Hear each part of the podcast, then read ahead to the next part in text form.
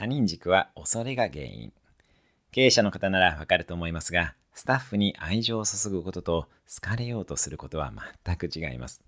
愛情は for you で好かれようとするのは for me ですね。for me の裏側にあるのは恐れであり、自分のことしか考えていない。利益を出して還元する。スタッフを成長させる。この2つの実現が本当の愛情です。そもそもビジネスとは顧客に価値を提供して対価としてお金をいただくことなので、貢献の意識や愛情がない人は成功しません。マネジメントもスキルの前に人間性が大切です。ワンオンワンのスキルを学ぶのもいいですが、その前提として相手の人生そのものを応援する姿勢の方がずっと重要ですね。マネジメントの本質を身につけると自分も周囲もハッピーにすることができます。経営者と管理層がマネジメントの本質を学べば会社も家庭も変わっていきます。